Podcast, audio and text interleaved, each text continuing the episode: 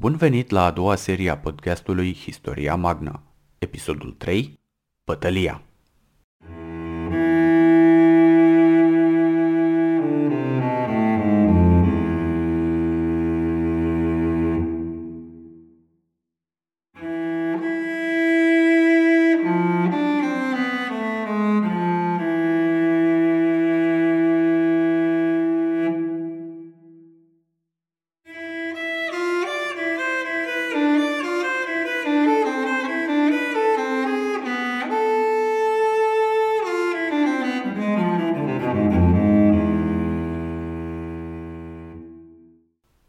Data trecută, l-a lăsat pe Cirus împreună cu mercenarii săi în nordul Mesopotamiei, în drum spre Babilon.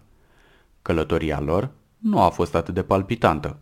În afară de episoadele în care Cirus își momea soldații să continue marșul mai departe, sau aveau loc dispute între mercenari, aceasta nu a avut vreun eveniment important. Dar am observat prin ochii lui Xenofon cum arăta Mesopotamia în acele vremuri, iar în mod normal o putem compara cu modul în care arată în zilele noastre. În cele din urmă, i-am lăsat pe protagoniști în apropierea orașului Carmande, unde începuseră să se reaprovizioneze. După ce armata a trecut de acest oraș și a pătruns în Babilonia, au început să fie prezente semne cum că armata Marelui Rege era prin apropiere. Urme de copite puteau fi observate de soldați pe măsură ce avansau, iar Xenofon afirmă că acestea ar fi aparținut unui detașament de 2000 de cavaleriști. Cavaleriștii respectivi se deplasau în fața armatei lui Cirus, arzând tot ceea ce putea fi folosit, cam cum făceam și noi când ne atacau turcii. Având dinamicul atât de aproape, Cirus a trecut trupele în revistă și s-a pregătit pentru o confruntare cu fratele său. În acest moment, după spusele lui Xenofon, armata avea 12.900 de mercenari greci, 10.400 de hopliți și 2.500 de infanteriști ușori, probabil peltaști. La aceștia se mai adăugau circa 100.000 de soldați asiatici, spune el, și 20 de care de luptă. Numărul trupelor asiatice este cel mai probabil exagerat, dar suntem obișnuiți cu astfel de lucruri din partea autorilor antici. Istoricul J. Bigwood consideră că este mult mai probabil ca trupele orientale ale lui Cirus să fi numărat aproximativ 25.000 de soldați, în vreme ce Graham Wiley consideră că numărul total al soldaților lui Cirus era de 30.000. Prin urmare, Wiley consideră că numărul soldaților din satrapiile lui era aproximativ egal cu cel al mercenarilor greci. Având în vedere dificultățile prezentate de Xenofon că le-ar fi întâmpinat armata, un număr de 100.000 de oameni ar fi fost aproape imposibil de aprovizionat prin zonele străbătute de ei. Cu armata în formație de luptă, grecii pe flancul drept, lângă Eufrat, iar restul trupelor în stânga lor, Cirus și-a continuat deplasarea. Ei nu au întâlnit inamicul, dar au fost nevoiți să treacă de un șanț adânc, despre care Xenofon spune că a fost săpat pentru a-i opri, dar care nu era apărat de nimeni. Neîntâmpinând niciun fel de rezistență în acest punct, soldații au început să lase garda jos. Unii și-au lăsat o parte din echipament în căruțele ce le transportau alimentele, iar formația de luptă a devenit dezorganizată. Peter Hunt afirmă că de multe ori elenii întârziau momentul în care își puneau armura, datorită greutății acesteia și temperaturilor mari din Grecia. În Babilonia, cu siguranță ar fi respectat acest obicei. Bun, în condițiile în care armata lui Cirus era din ce în ce mai dezorganizată și se deplasa din nou în coloană, în apropierea unui sat numit Conaxa, Artaxerxes și-a făcut apariția. Wiley afirmă că armata lui Cirus ar fi fost anunțată în jur de 10.30 dimineața de apropierea inamicului, înainte ca grecii și probabil și asiaticii să ia micul dejun. Îmi vine în minte exemplul unui general cartaginez care i-a luat pe romani ca din oală nelăsându-i să ia micul dejun și obligându-i să lupte cu stomacul gol. Să fi fost aceasta o mișcare intenționată a lui Artaxerxes sau o coincidență favorabilă? În orice caz, armata lui Artaxerxes s-a apropiat. Ea nu ar fi avut 900 de mii de soldați, cum spune Xenofon, ci în jur de 60 de mii conform lui Bigwood sau 40-50 de mii conform lui Graham Wiley. În aceeași ordine de idei, Xenofon susține că soldații lui Artaxerxes ar fi fost conduși de patru generali, Abrocomas, Gobiras, Arbaces și, iată că își face din nou apariția, Tisafernes. Dintre aceștia, Abrocomas ar fi ajuns la câteva zile după bătălie cu corpul său de oaste.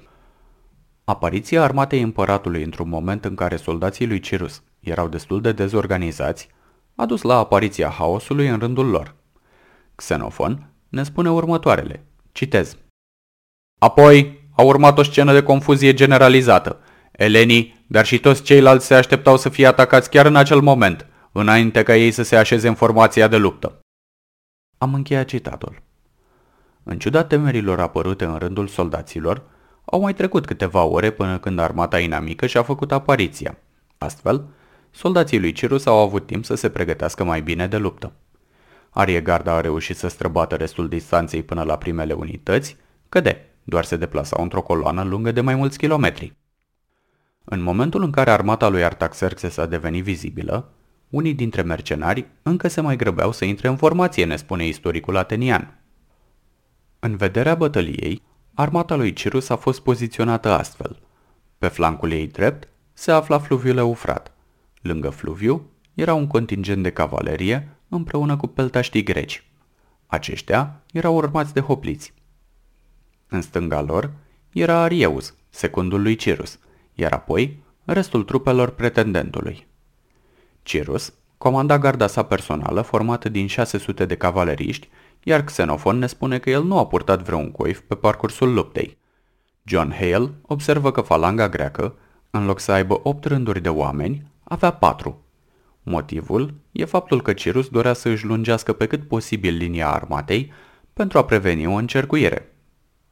Armata lui Artaxerxes a ocupat pozițiile sale, iar apoi trupele s-au pregătit de luptă. Xenofon afirmă că armata împăratului era atât de numeroasă încât se întindea cu mult dincolo de flancul stâng al lui Cirus. Marele rege ar fi fost în centrul armatei, iar din cauza disproporției de forțe, el ar fi fost localizat departe, în stânga armatei fratelui său. De asemenea, Xenofon continuă, înainte să înceapă lupta, Cirus i-a ordonat lui Clearchus să avanseze împotriva centrului armatei inamice, direct către Artaxerxes. Bigwood susține că este puțin probabil ca un astfel de ordin să fi fost dat. Grecii fiind localizați pe flancul drept al armatei lor, ar fi fost nevoiți să traverseze tot câmpul de luptă prin fața aliaților și inamicilor, deplasându-se într-o direcție oblică, ceea ce le-ar fi lăsat flancul drept expus. Tot el susține că probabil Xenofon s-a lăsat indus în eroare de propria exagerare a numărului inamicilor, iar poziția din care observa armata lui Artaxerxes i-ar fi confirmat exagerările respective. În aceeași ordine de idei, Bigwood afirmă, citez, Ar fi fost dificil pentru Xenofon să stabilească exact faptele, având în vedere situația grecilor de după bătălie. Poate că nu a fost posibil să stabilească adevărul, sau poate că nici nu s-a preocupat prea mult în acest sens. Am încheiat citatul. O ultimă observație.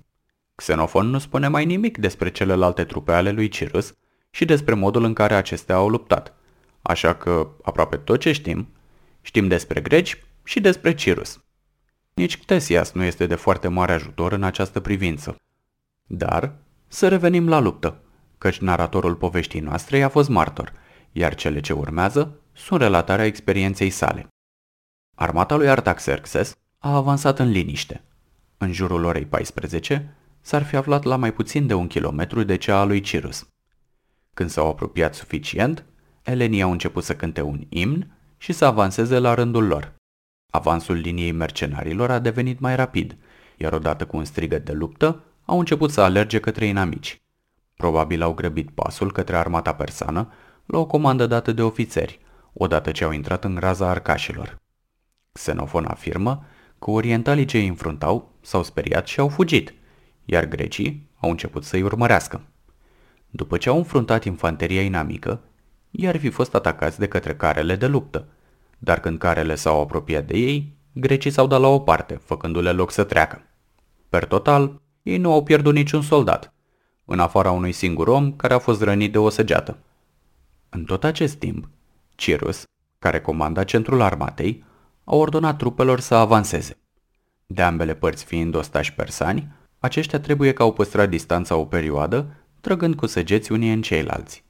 Dar, pe măsură ce timpul trecea, iar grecii care străpunseseră liniile inamicului nu se întorceau, Cirus trebuie că a început să se teamă de o învăluire a trupelor sale de către cavaleria inamică.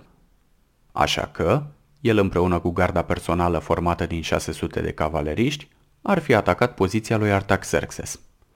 Acest atac cu călăreții catafractari, călăreți îmbrăcați în armură din cap până în picioare, trebuie să fi fost susținut și de infanterie. Atacul catafractarilor s-a bucurat de succes, dar el a fost realizat cu prea puțini călăreți. În timp ce urmărea soldații care începuseră să fugă, Cirus și câțiva cavaleriști au rămas izolați. Ei s-au îndreptat către Artaxerxes atunci când l-au văzut, iar cei doi frați s-au luptat. Duelul celor doi este descris atât de Ctesias cât și de Xenofon. În timpul luptei, Cirus nu a reușit decât să îl rănească pe fratele său. După ce a reușit asta, pretendentul a fost și el rănit. Istoricul atenian ne spune că Cirus a fost lovit cu o lance sub ochi.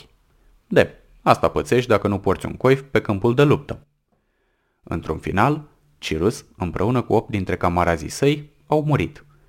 În jurul lor ar fi rămas cadavrele multor inamici.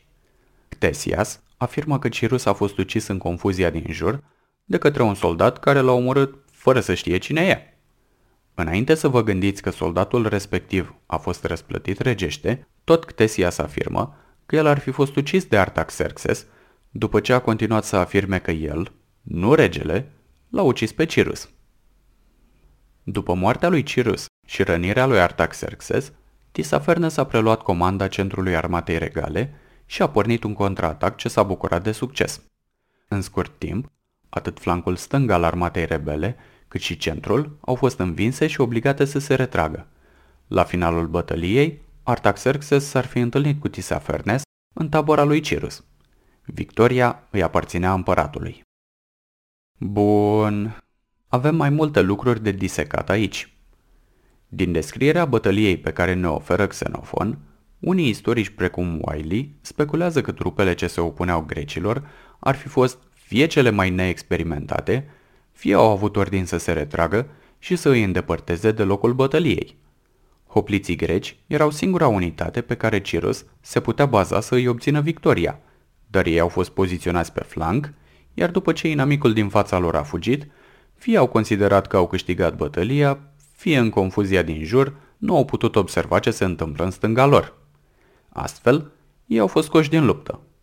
De asemenea, faptul că armata lui Cirus a fost, cum s-ar spune, prinsă cu pantalonii în vine, de către armata fratelui său, demonstrează că nu au acordat suficientă atenție recunoașterii. Aceste fapte îl fac pe Wiley să afirme, citez, El a pariat totul pe hopliți și apoi i-a poziționat acolo unde erau practic inutili. Apoi și-a erosit viața pentru că nu era nici măcar un comandant de cavalerie competent. Am încheiat citatul. Acum să îl lăsăm pe Cirus și să vedem ce s-a ales de mercenarii săi. Ei au obținut victoria pe flancul lor, sau cel puțin așa credeau. Elenii și-au urmărit adversarii atât de mult, încât s-a format o distanță considerabilă între ei și restul trupelor. După ce Cirus a fost ucis și ei au observat că tabăra lor este ocupată, Clearchus a ținut sfat cu Proxenus pentru a stabili ce să facă. Dar, până să ajungă la o concluzie, trupele lui Artaxerxes s-au regrupat, iar apoi s-au îndreptat către ei, ocupând poziții foarte aproape. Elenii văzând asta, au lăsat deliberările și au trecut la atac. Din nou, trupele persane s-au retras din fața lor, iar grecii și-au continuat urmărirea până au ajuns la un sat. De aici, înainte de lăsarea serii, au văzut cum se retrage și cavaleria împăratului. Într-un final, mercenarii s-au întors către tabăra lor. Tabăra au găsit-o devastată, iar proviziile luate de inamic. Prin urmare, ei au înoptat cu stomacurile goale. A doua zi, mercenarii au fost mirați că încă nu fuseseră contactați de Cirus. Doar câștigaseră bătălia, nu? Prin urmare, au hotărât să ia toate lucrurile utile ce puteau fi luate din tabără și au plecat să facă joncțiunea cu angajatorul lor. La scurt timp după ce au plecat însă, au întâlnit doi supraviețuitori care i-au informat despre rezultatul bătăliei. Ei au aflat că Arieus, adjunctul lui Cirus, se afla ceva mai în spate și că urma să se întoarcă spre Ionia. Acesta le-a transmis că nu putea să îi aștepte mai mult de o seară. Grecii au trimis un răspuns, iar apoi au început să mai sacrifice din animalele de povară pentru a-și suplini rațiile de alimente. Carnea au gătit-o folosind săgeți și scuturi din răchită de pe câmpul de luptă, deoarece nu mai aveau lemne de foc în tabără. Iată un tip de provizie la care nu te gândești din prima. Lemnele de foc. Acestea sunt la fel de necesare precum mâncarea. Din nou, avem o scenă care ne reamintește că avem de-a face cu oameni reali. Ei merg pe câmpul de luptă, căutând ceea ce poate fi folosit. Pentru a supraviețui, sacrifică din boii și măgarii folosiți ca animale de povară. Probabil că mai adună de pe câmpul de bătaie și ce lucruri de valoare mai găsesc. Pentru a face focul, folosesc scuturi și săgeți. Toate acestea le adună de pe un câmp de luptă plin de cadavre. În timp ce mercenarii se ocupau cu asta, au sosit mesageri de la Artaxerxes. Printre ei se afla și un grec pe nume Falinus, care acționa ca interpret. Mesajul lui Artaxerxes era simplu, și anume să predea armele.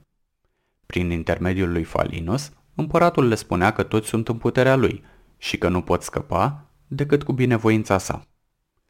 În realitate, observă John Hale, Artaxerxes nu știa ce să facă în această situație. Nu știa dacă îi poate învinge pe mercenari. Nu putea să îi plătească, nu pentru că nu își permitea, ci din cauza că prestigiul lui ar fi fost afectat. Cine era mai puternic? Împăratul sau mercenarii?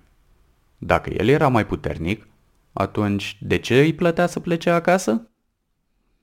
Grecii nu au fost mulțumiți de propunerile lui Artaxerxes, lucru ilustrat de spusele lui Clearchus, parafrazate de Xenofon. Citez. Nu învingătorii sunt cei care trebuie să predea armele. Am încheiat citatul.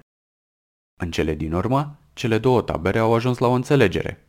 Înțelegerea la care au ajuns a fost aceea că între cele două părți va fi pace, atâta timp cât grecii nu se vor deplasa în nicio direcție.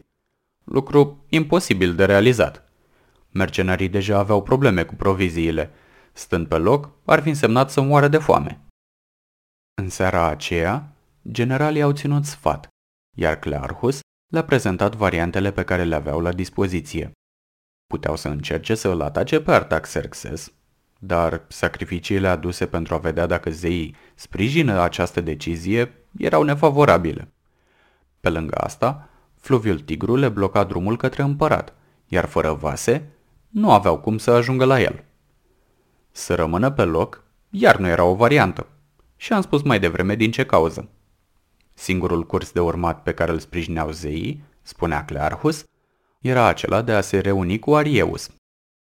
El le-a prezentat planul său de a se retrage pe timpul nopții, iar restul generalilor au acceptat.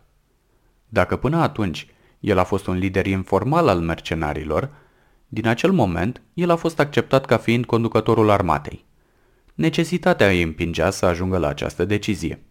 Xenofon comentează, citez, După ce au auzit ordinele, generalii și ofițerii s-au retras și au făcut așa cum li s-a spus, iar pe viitor, Clearchus a condus, iar restul l-a urmat, ascultând de ordinele lui nu pentru că l-ar fi ales în mod explicit, ci pentru că el avea judecata și experiența necesare unui general, în vreme ce restul erau neexperimentați.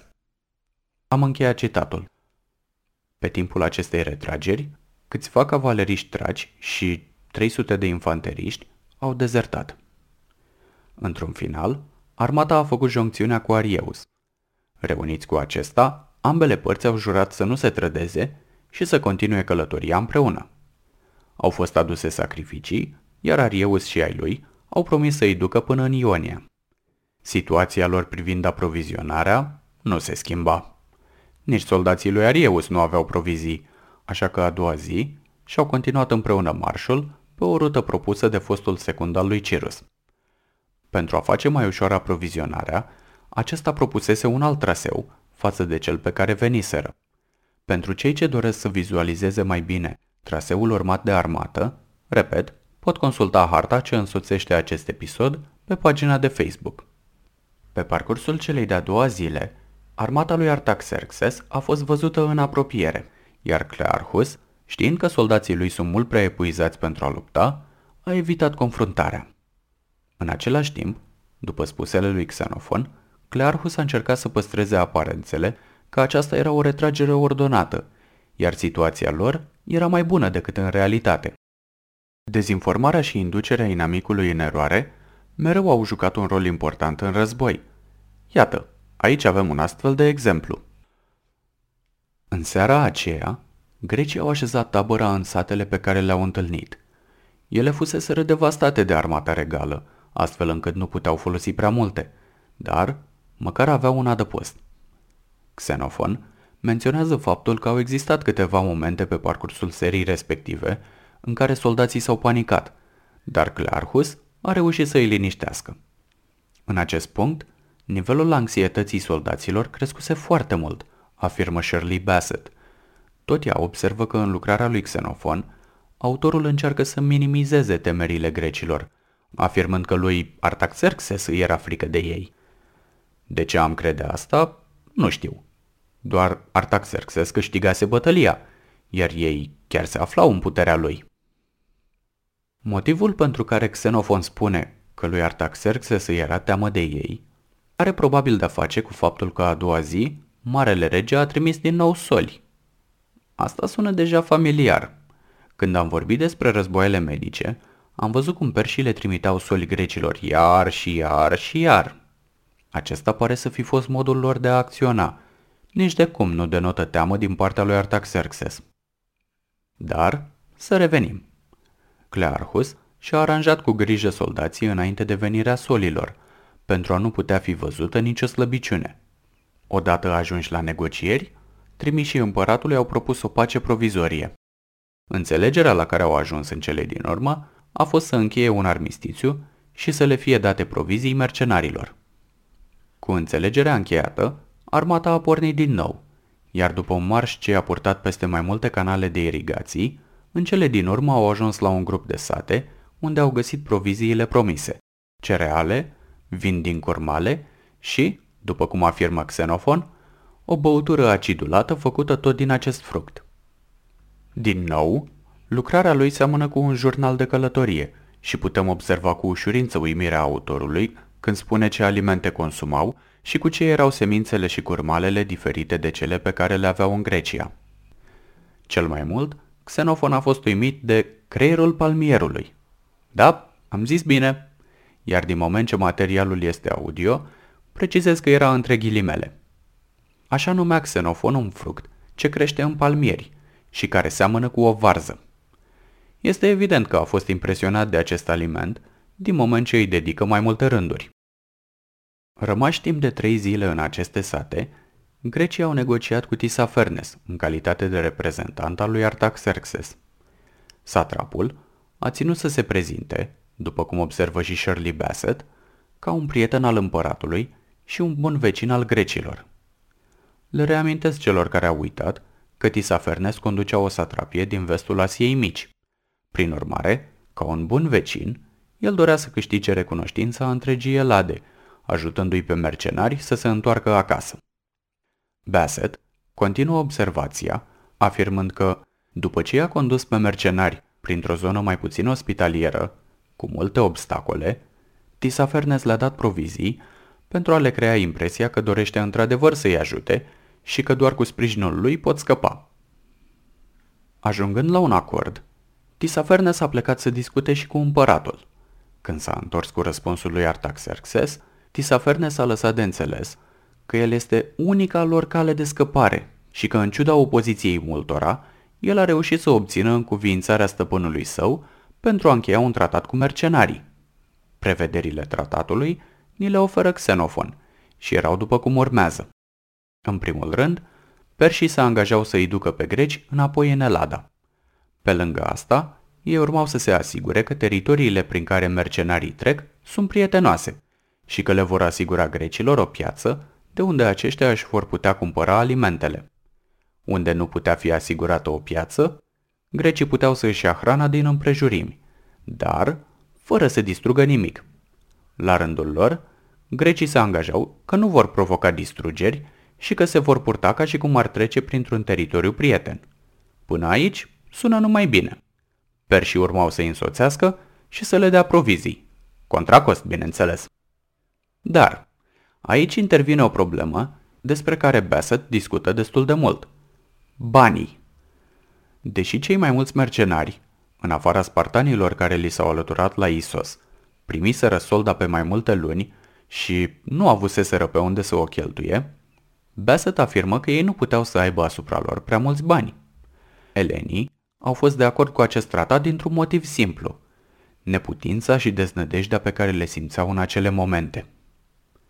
Acum, hai să îi lăsăm pe mercenari în această situație nesigură, departe de casă, în teritoriu inamic, încercând să încheie o înțelegere cu adversarii lor și sperând, probabil contrar tuturor așteptărilor, că își vor revedea casele.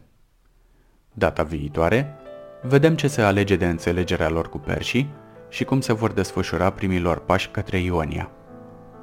Mulțumesc că m-ați ascultat, iar dacă v-a plăcut acest episod, vă rog să dați un like, share și subscribe. De asemenea, puteți da un like paginii de Facebook Historia Magna Podcast, unde aveți și câteva imagini pentru acest episod. Ne auzim săptămâna viitoare. La revedere!